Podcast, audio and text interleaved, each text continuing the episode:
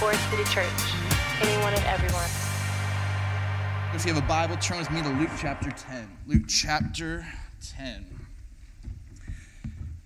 Uh, what's interesting is, and I'm just going to say a question is, Jesus says that you will know my disciples by what? By their fruit. By their fruit. And the fruit would be the fruit of the Spirit. And the fruit of the Spirit, isn't amazing? It doesn't, even though there's nine different types of fruit that are mentioned, it's, it's not plural. It's like the fruit. There's one fruit. What would that one fruit be? Love. Joy, peace, patience, kindness, goodness, faithfulness, gentleness, self control. All of the remaining eight actually are characteristics of love. And really, there's only two primary emotions love and fear. And we see shame, all of the pain, all of the dysfunction, all of the sin, all of the scarcity, all the anxiety, all of that is kind of a picture of fear, but then you have all of the sense of what love is. And so Jesus says, Hey, you're going to know who my disciples are by their fruit. By their fruit, by their fruit of how they love. And that should like kind of point us to what it means to actually love as Christ loved. So what's amazing is Jesus was this rabbi. And he would go and he'd travel, he'd go and he'd teach, he, would have these messages, and people would come from all over and they'd listen to him. But every once in a while, there would be people who would come to him and just almost want to pick a little fight. And, and, and Jesus was so good and so kind. But I want you to see this. It's a familiar story, but I, I really want to try and challenge every one of us. Imagine like you've never heard this story before.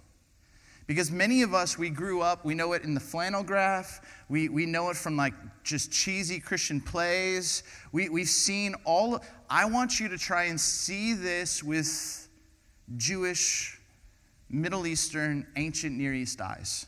So we begin chapter 10, verse 25. On one occasion, an expert in the law, the Torah, the first five books of the Bible, stood up to test Jesus Teacher or rabbi, he asked, What must I do to inherit eternal life? Now, the idea of eternal life isn't kind of the way that we think about eternal life, but the idea is how do I walk with Yahweh in the now and in the life to come? That was the question when he talks about eternal life. And it says this Well, Jesus says, What is written in the law? What is written in the first five books of the Bible, the Torah? He replied. And how do you read it? How do you interpret it? How do you understand it? How do you make sense of it? Because every time we open up this book, we read it and we interpret it. And we try to make sense of the divine words given to different poets and prophets and preachers and priests from way, way back and try to apply it to our one and only life. And Jesus is asking the so called expert in the law, a lawyer, how do you interpret it? How do you read it? And he answered, Love the Lord your God with all your heart, with all your soul, and with all your strength, and with all your mind, and love your neighbor as yourself. But I love this. Jesus says, You have answered correctly. Uh, a rabbi often would say, when, when you answered the question, he'd say, You have fulfilled the law or you have answered correctly. If you didn't answer correctly, they could say, You have abolished the Torah, but you never want that to be said of you. You have answered correctly, Jesus replied. Do this and you will live. But hear this, verse 29. Many of us can relate to this. But the man, the expert in the law, he wanted to justify himself. So he asked Jesus, And who is my neighbor? So you have a man who wants to justify himself, which literally means he just wants to prove himself right or righteous or to be seen as better than. And so he wants to ask a simple question and who is my neighbor? It's such a good question. It takes you all the way back to the Hebrew scriptures, the Old Testament. Because the idea of love God and then love your neighbor, that's very, very, very beautiful. It's biblical. It's amazing. But you have to understand that in the Jewish culture, the word neighbor in Hebrew is the word riah. Riah. And riah literally means someone from your own tribe and family.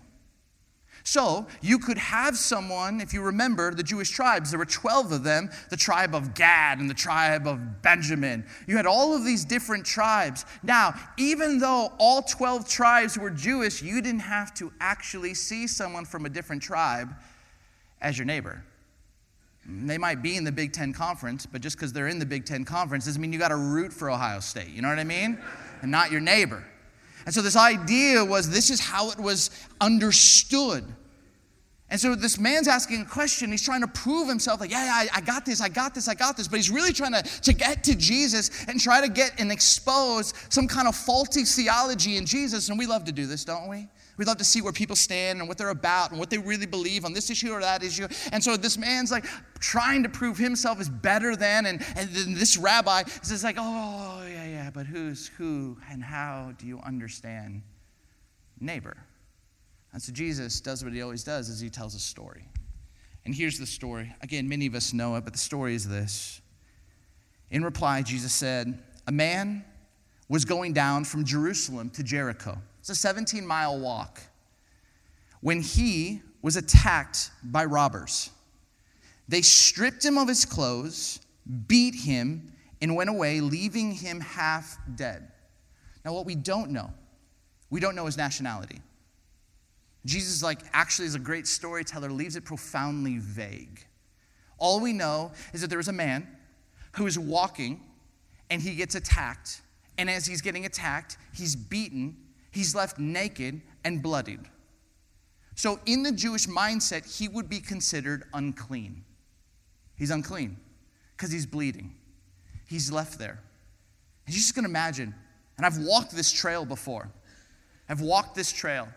And the amazing thing about it is, you are just walking basically through these backwoods. Here's a picture of the trail. You're just walking. Very, very narrow trail. And what's amazing is as, as Jesus continues to tell the story, all of a sudden you get the sense of, oh, but this is going to be a great redemptive story. Jesus says beautifully, a priest happened to be going down the same road. And what's amazing is most of the priests lived in Jericho. And so they would work for a week and then, kind of like firefighters, be off for a bit, and they would walk home to Jericho. And so, he, so he, this priest has worked in Jerusalem. He's returning to Jericho, or he's leaving Jericho to come home. And all of a sudden, there's this moment. A priest happened to be going down the same road, and when he saw the man, he passed by on the other side.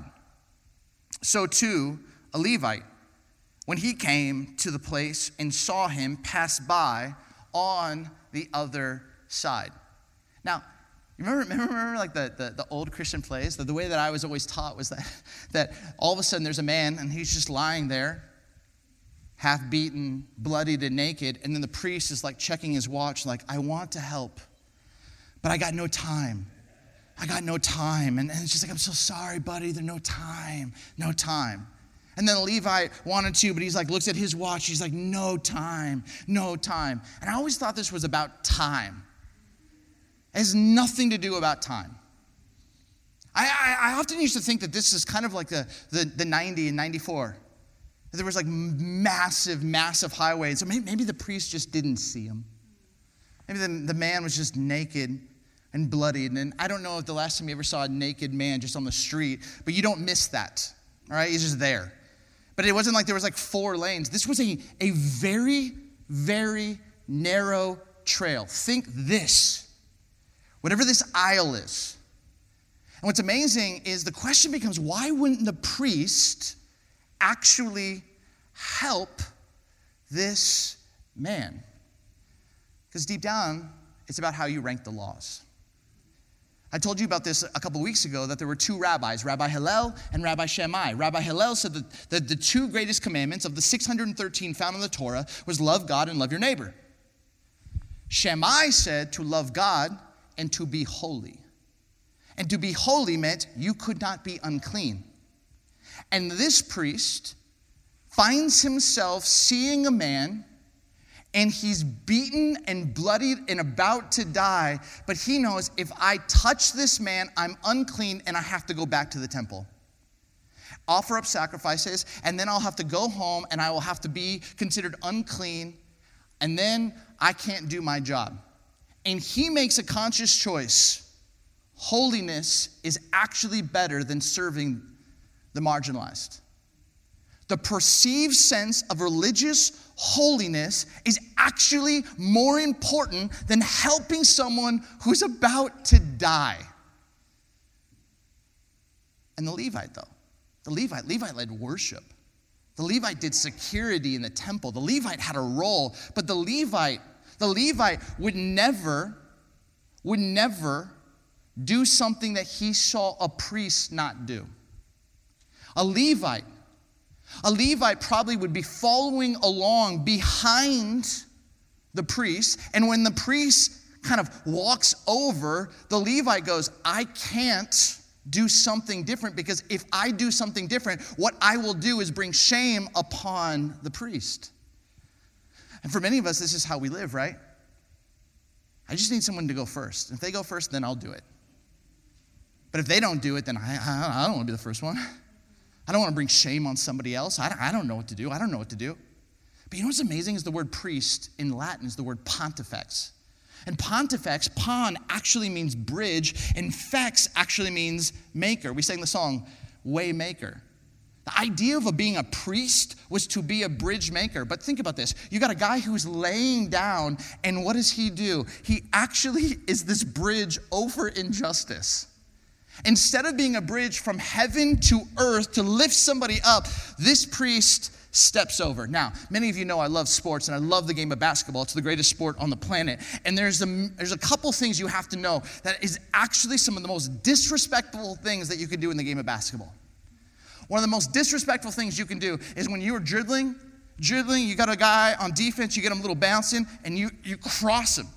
And if you could break that guy's ankles and he falls down, disrespectful. And I've seen this happen. It's happened once before to me, and I fell to the ground, and the guy just looked at me, shook his head, and hit a jump shot in my eye. It's disrespectful. Disrespectful, too, is when you got a guy who's coming down on a fast break, and he goes up for a shot, and out of nowhere, some other dude goes flying and just swats that ball. When I was playing at Cal State Fullerton, I let up a layup. I swear that ball has not landed yet. I got swatted so bad. Disrespectful.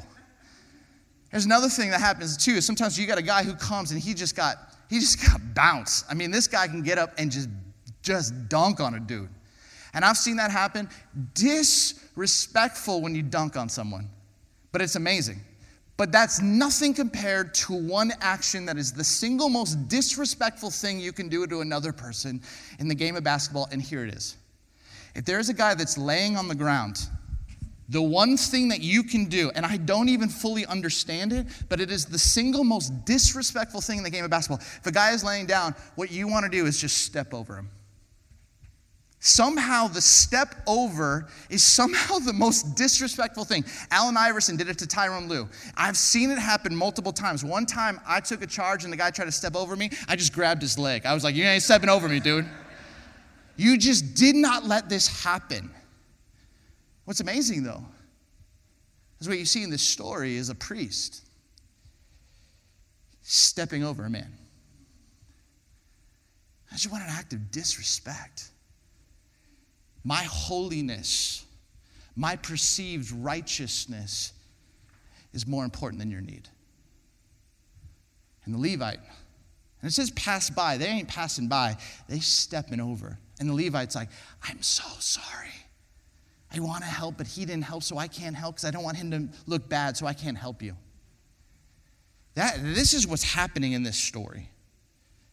And then it continues on, and this expert in the law is thinking, yep, I know.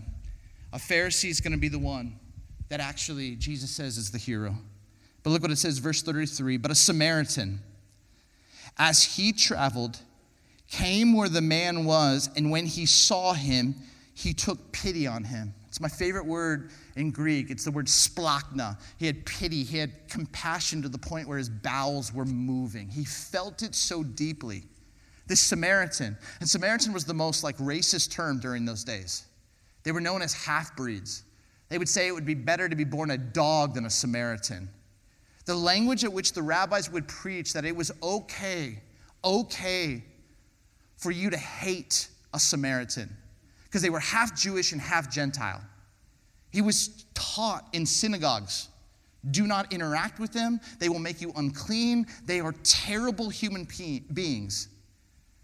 And all of a sudden, Jesus lifts this Samaritan up.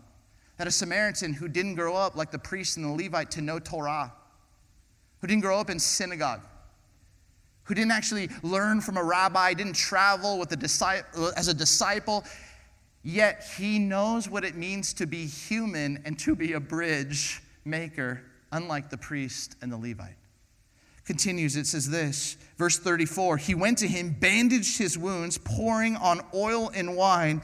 Then he put the man on his own donkey, brought him into an inn, and took care of him. The next day, he took out two denarii, gave them to the innkeeper. Look after him, he said, and when I return, I will reimburse you for any extra expense you may have. And then Jesus so brilliantly just says this which of these three do you think was a neighbor to the man who fell into the hands of robbers? And the expert of the law replied, The one who had mercy on him. And Jesus told him, Go and do likewise. Now, this story should mess with you.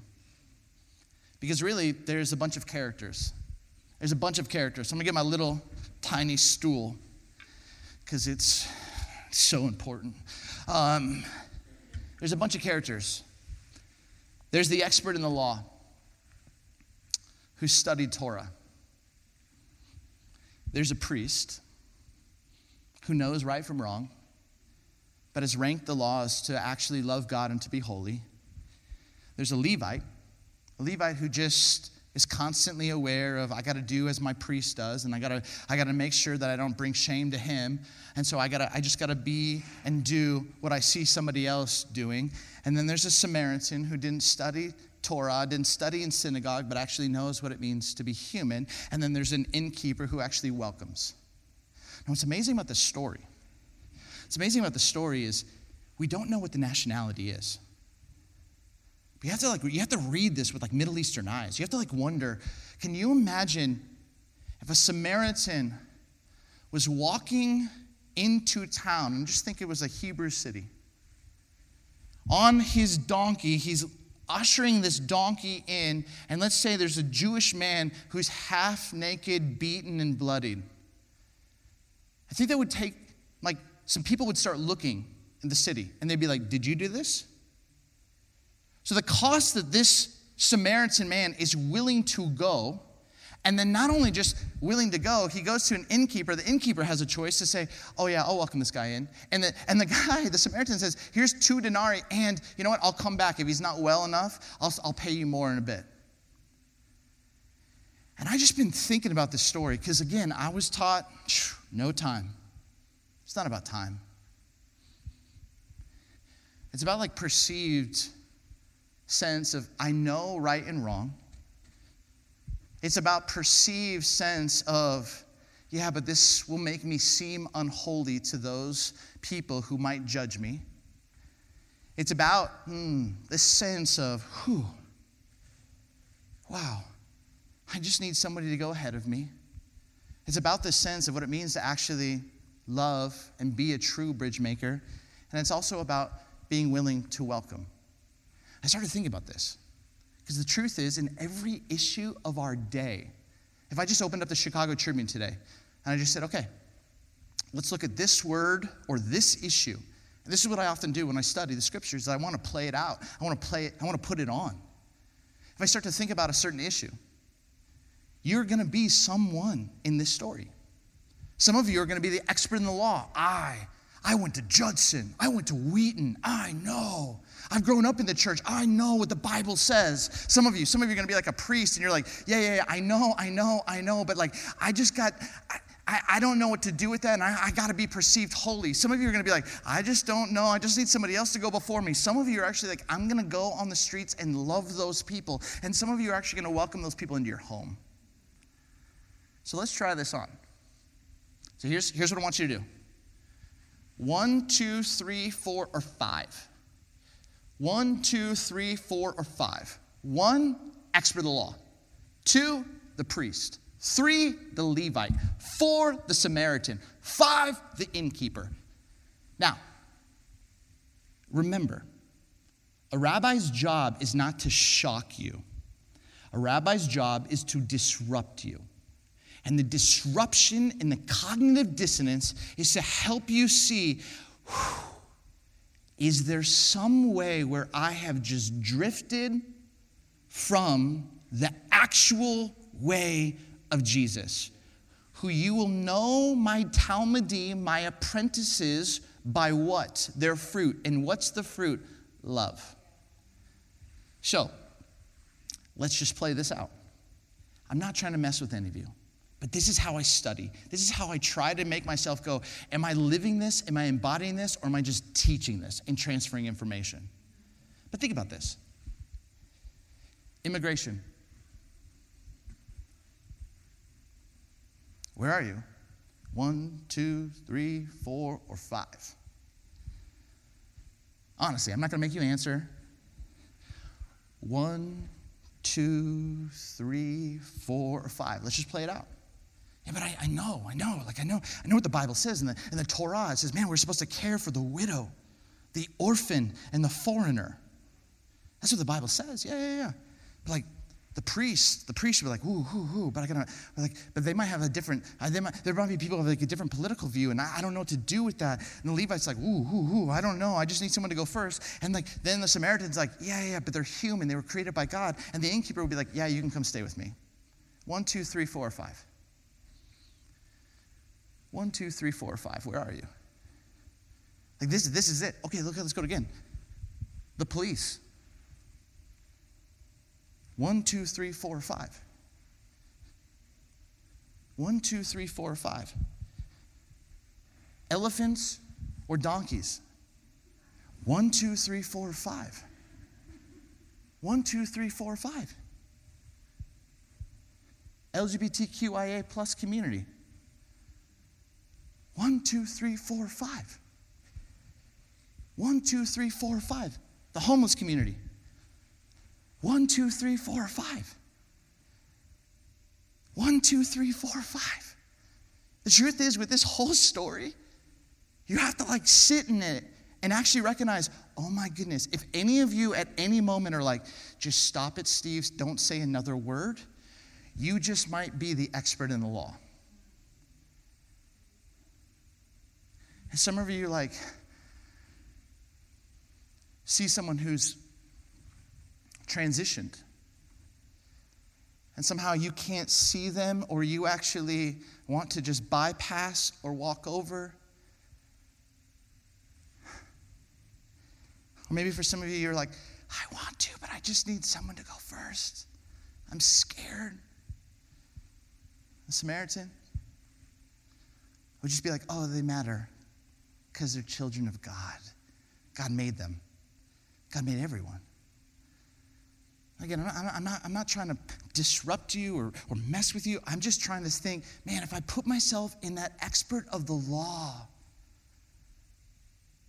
man, he, he was hoping that he was going to be the hero of the story, and what he was was far from it. And he couldn't even acknowledge, oh, the Samaritan who doesn't even know the word figured out how to be human. What's amazing is if I actually started, I had this moment, I was like studying. I'm in my little co working space at this desk, and I'm just working, working, working, working. And I'm thinking about one, two, three, four, five. One, two, three, four, five. One, two, three, four, five. And I'm thinking about all of these different like hot topics. One, two, three, four, five. One, two, three, four, five. And then the Spirit of God whispers, Steve Carter. And I was like, Yes, Lord. Um, but I was like, No, no, no, no. You just used all these hot topics, but you're on the side of the road.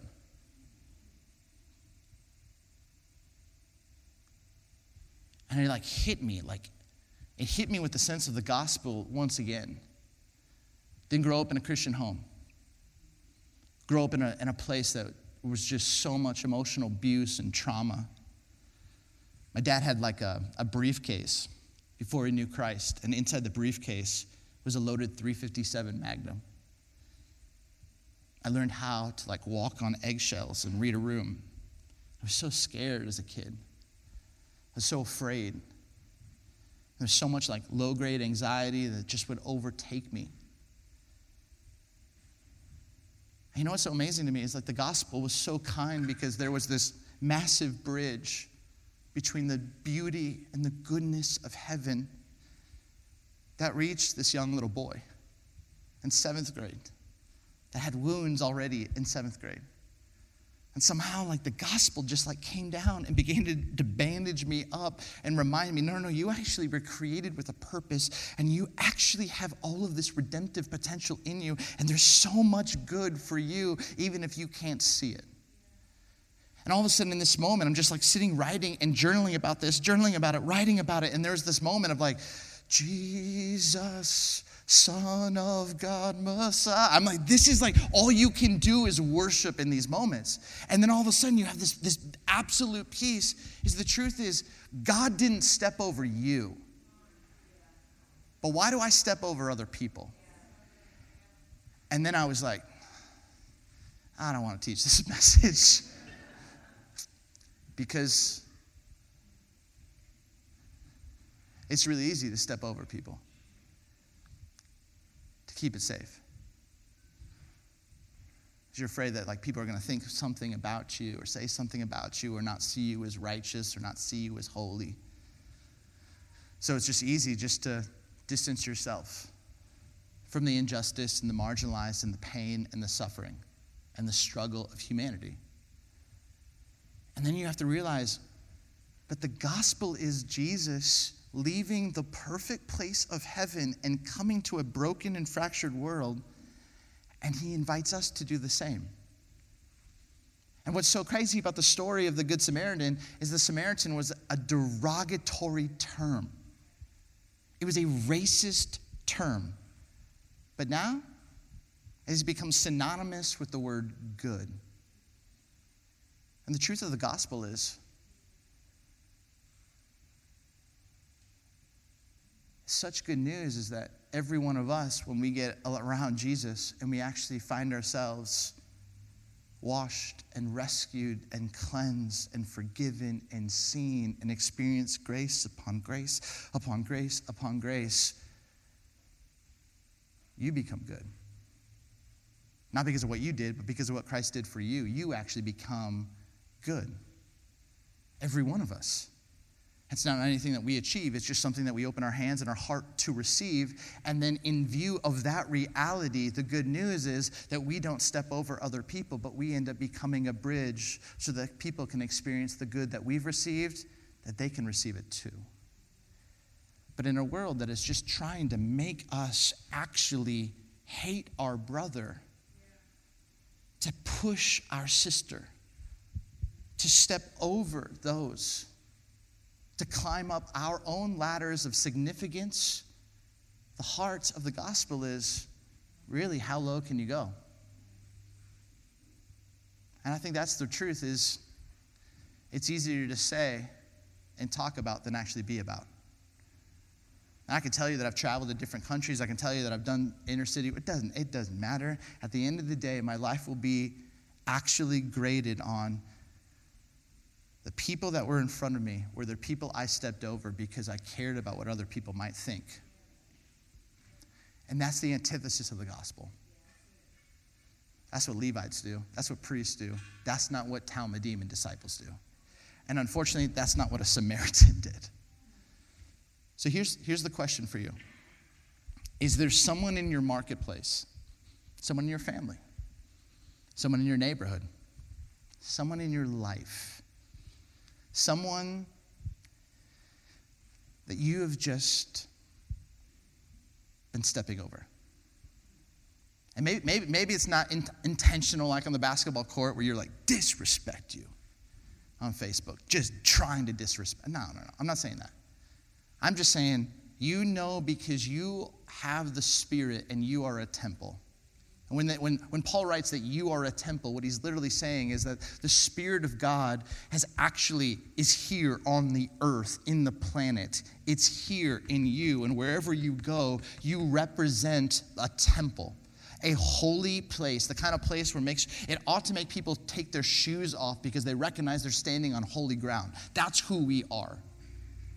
But what happens when the holy temples are literally stepping over?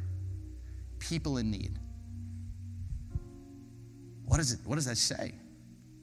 What does it say for that person? But more importantly, what does it say about our God? And again, that's the antithesis of the gospel. And so the question that we have to be asking is there someone in our life? Is there some group of people in our story or our sphere of influence? Is there someone that we're like, I'll step over them every single day? Then just, just recognize you're either an expert of the law or you're a priest. And Jesus is like, You missed it. You have a small view of neighbor because your neighbor is just people who look like you or think like you or act like you. But the, but the call, the gospel call, the actual good news is that we would be bridge makers. We'd actually be more like Samaritans. Somehow we'd actually get down and we'd experience what Jesus did for us and we'd give that away. And that's the sermon for today. And I, I struggle with it.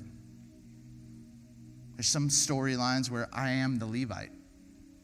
There's some storylines where I feel like I'm the priest. There's a couple that I feel like I'm here as a Samaritan. There's a lot where I feel like an expert in the law, like I know, I know the questions to ask. There's very little where I'm the innkeeper. I just feel like Jesus has just been speaking to me this week to say, man, like, you can know all this stuff about the text, but preaching isn't just transferring information, it's speaking from a transformed place. And it's letting, it's letting the gospel just hit you and remind you, you were that guy on that road too. And he came for you. And every one of you, you were that guy. You were that. And as we head into Palm Sunday next weekend, as we head into Good Friday, as we head into the story, the greatest story, the resurrection story, I need you to know God is in the business of lifting those friends up, reminding them, restoring them, renewing them. And in our world today, there's a lot of people who are drifting. There's a lot of people who have been stepped over, sadly, by the church.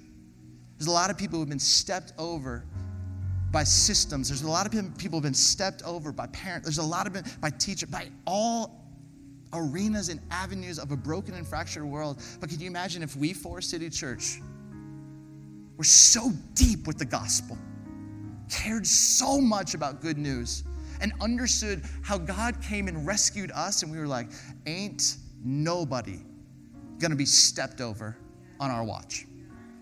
We will, we will be bridge makers.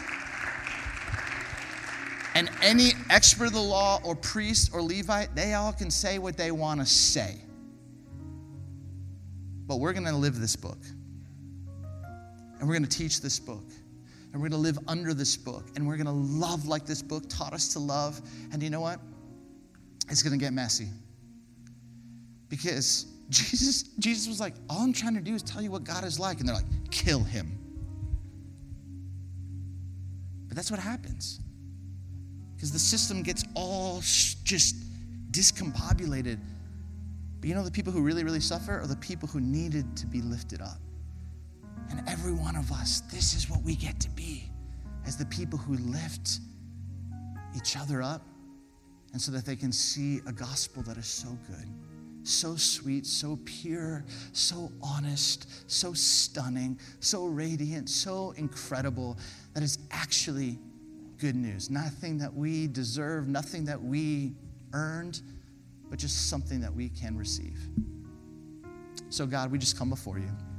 As we go into these next few weeks, I pray that this would be a message we, we have to wrestle with. I talked about last week, God, that we are these steward servants, these steward leaders. And really, leadership is just stewardship. But the truth is, every one of us, every one of us has the chance to lift people up, to be that bridge or to step over. And I confess, I repent of the places in my life where, with the words that have come out of my mouth, with my time, with my misuse of power and opportunity and influence, that I've just stepped over situations that I could have been a voice for. and the truth in the heart of the gospel, Lord. I'm just being reminded of it again and again. As you don't miss anything, and you don't miss anyone. And that you've actually empowered and inspired every one of us as your holy temples to go out in Elgin and Hoffman and, and Barrington and Algonquin and South Elgin and Schaumburg just to go and actually be the people who don't step over, but who be the people who lift people up. We love you, God. We trust you. Guide us and lead us. We pray all your name. And everyone said, Amen, amen, amen.